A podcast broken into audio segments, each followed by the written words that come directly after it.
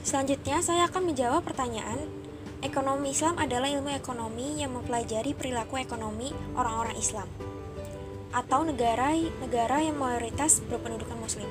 Setujukah Anda dengan pernyataan tersebut? Jelaskan alasannya.